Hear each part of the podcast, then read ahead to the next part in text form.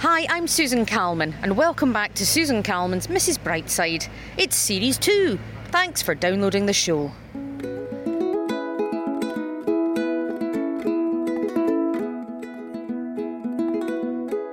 There is that thing of, oh, comedy is therapy. And I've never had therapy before, but I definitely think therapy would probably be better. Like, doing stand-up is fun, it's nice, but if they don't laugh, then you hate yourself more.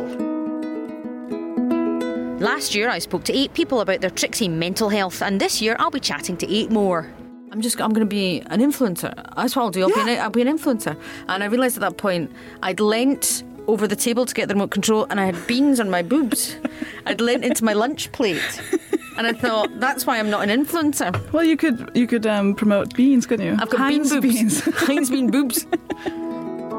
I'm doing this because I want people to be more open about their mental health, and I know sometimes it can be difficult to define what that means. And I don't think I would ever put myself through touring a show as hard as that again. Like, I definitely want this one to be... I say I want it to be fluffy, it's about non-offending paedophiles, so it's not a laugh riot. Well, I mean...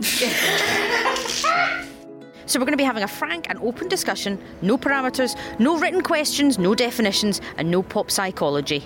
Well, my mum has my brother in the phone, right? As handsome son.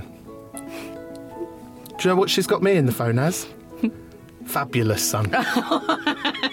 Absolutely gutted.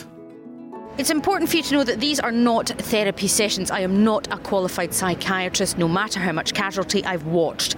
They're just honest conversations about what we think and feel about our own heads. This series, I'll be chatting to comedians, artists, journalists, authors and other thoroughly interesting folks about what's on their minds. For all that and more, why not subscribe now to Susan Calman's Mrs. Brightside, wherever you get your podcasts, and catch up on the first series as well.